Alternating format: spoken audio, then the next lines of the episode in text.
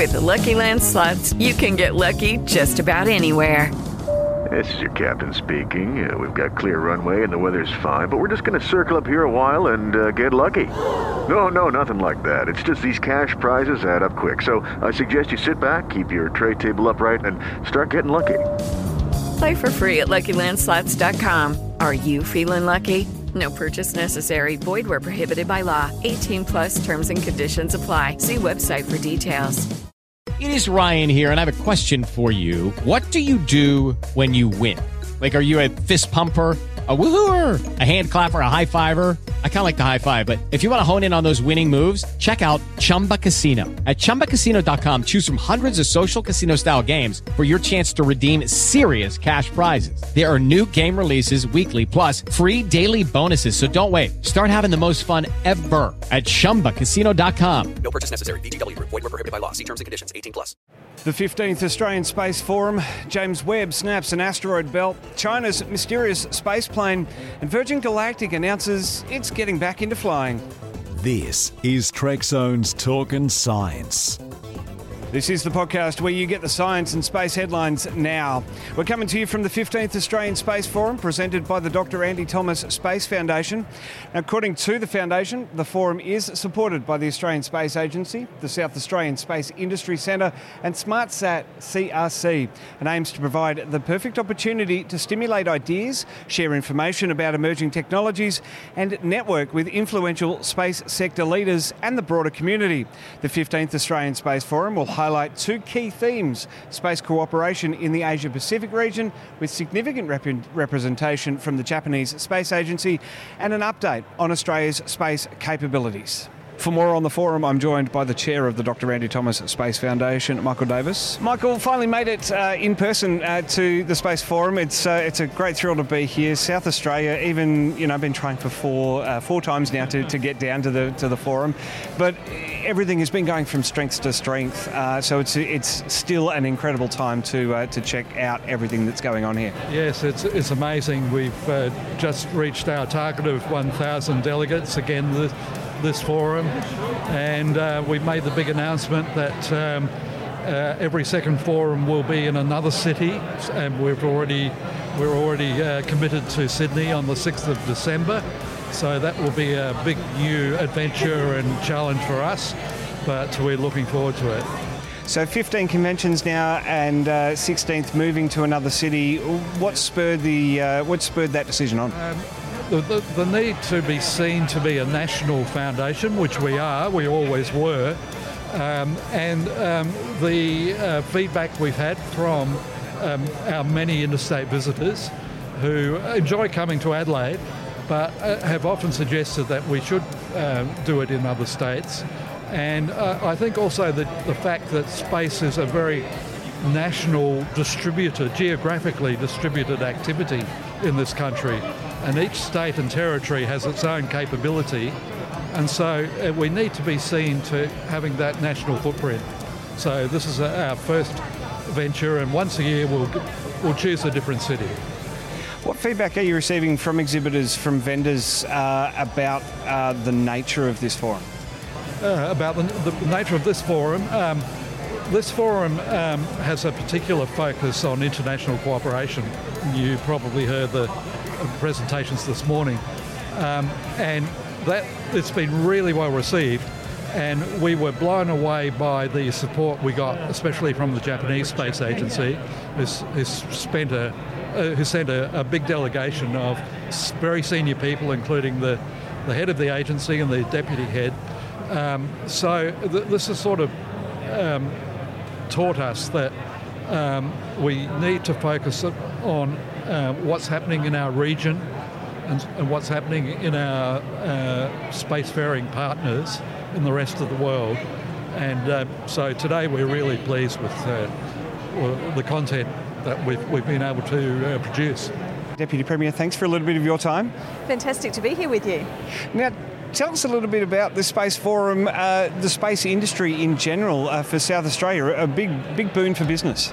Well, we like to say that South Australia is the gravitational centre of space for Australia. Brilliant. But the truth is that while we are very strong, the rest of Australia is also really interested in space and space technology and industry and what we can learn about our planet from space. Uh, so, this is the 15th Australian Space Forum. Until now, we've had them here twice a year in South Australia. We're now going to share that a little bit so that we'll continue to have a space, Australian Space Forum once a year in South Australia, but the alternate six monthly one will occur somewhere around Australia so that we can share it around a little bit better. The first one is going to Sydney. Have you spoken with the New South Wales Premier at all or your compadre down uh, over there? No, I haven't yet met the New South Wales Pre- Premier, the one who's just come into the intergovernment, but I know that the International Space Conference is going to be held in Sydney in a couple of years' time. We had it in 2017 and it was an extraordinary moment for South Australia, really getting a lot of support in the general public and a lot of recognition from people who understand space that South Australia was serious about space. I was in Paris at the same international conference just last year when they decided that Sydney would be the next location that they were choosing, and I'm really pleased for Sydney, but it doesn't stop South Australia being the gravitational centre. Exactly right. You are Australian, but of course you are South Australian. exactly. Now you're also the uh, the Minister for Science as well. So what does what does it mean to have the whole industry deciding that that Adelaide is going to be home? Well, let's let's uh, understand why space matters so much. Space is about very high complexity, sophistication, and it has exactly the kind of economy that we want to see in South Australia. It means taking advanced research, advanced science, and applying it and commercialising. So having a space industry shows all other parts of industry what can be done to have a more sophisticated and complex economy, and to really lean on the quality of research that we have right here. So space is important because of the work it does and also as an exemplar of other changes we would like to see across the business community. The other thing that space does, which is so important, is it encourages young people to study STEM. So lots of little kids, when they're thinking about what they'd like to do, are super enthused about dinosaurs, about robots, and about space. And if we can make sure that they can see a pathway to that being a part of their future, then they're much more likely to keep studying the STEM subjects that we need all of our kids to do a lot better at. So we love space because it does really good work, because it adds sophistication to our economy and drives that across the rest of the sector, and also because it provides an example for young people to study the subjects that we know really, really matter maths, engineering, technology. Turning to the week's other news, and new observations by the James Webb Space Telescope reveal a more complex asteroid belt outside our solar system than expected. The young hot star formal Fomalhaut was the target of study. Its ring system consists of three nested belts that extend out for around 23 million kilometres, and it's more complex than either our Kuiper or main asteroid belts. The dusty structure was first discovered in 1983 using NASA's infrared astronomical satellite but it's only with this direct image from James Webb that we get a clearer picture of what's going on 25 light years away.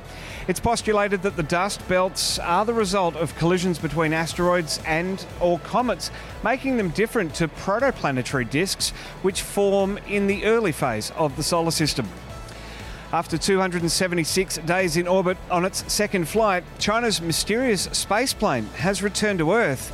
The reusable robotic vehicle touched down on May 8 at the Jiuquan Satellite Launch Center in northwest China, ending months of curious activities, including injecting something into orbit at the end of October.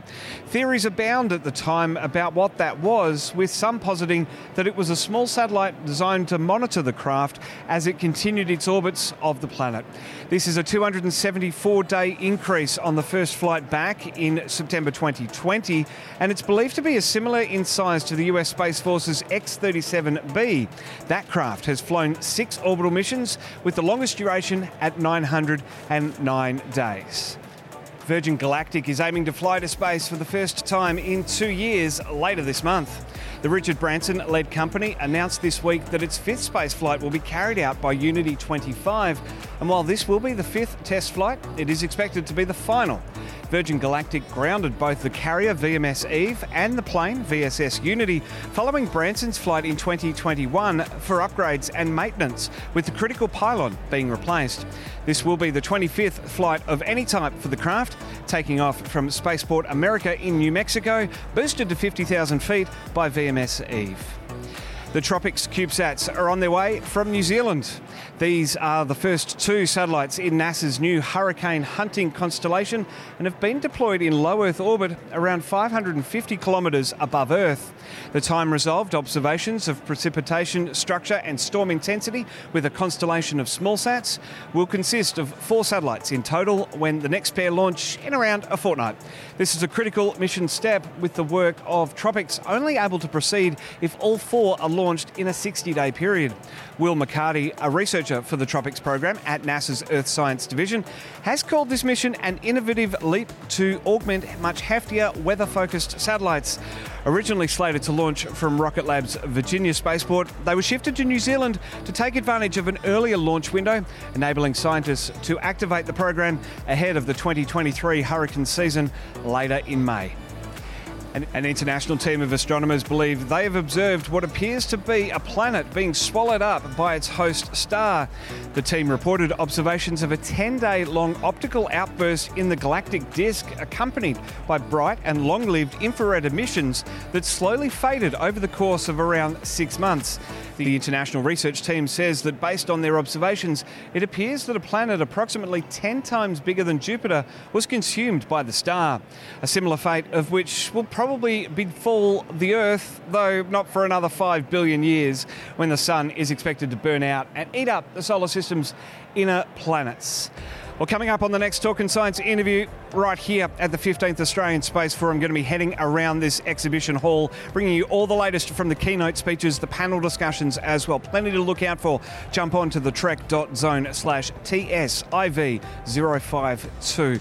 Plenty more of that exciting stuff to come. Look out for all of that as we continue to bring you the best stuff from here at the Australian Space Forum. We are podcasting on YouTube and across every podcast app. Find each of TrekZone's shows on Google or Apple Podcasts, iHeartRadio, TuneIn, and more. Plus, TrekZone's channel in the iTunes library gives you a one stop shop for all of our goodness. So jump onto your favourite podcast app, find TrekZone, and subscribe. On YouTube too, membership still available for less than a cup of coffee a month. Get early access for a little bit more, $15 a month. Jump behind the scenes of our next Star Trek fan film. And also events like this as well, getting first and exclusive access to our members on YouTube. Look out for all of that. TrekZone's podcast offering. We're on social media as well with Star Trek episodes and podcast highlights. I'm Matt Miller from the 15th Australian Space Forum. This is Talking Science. I'll catch you in the comments. Let's chat about the stories today and also the great startups that are happening all around us.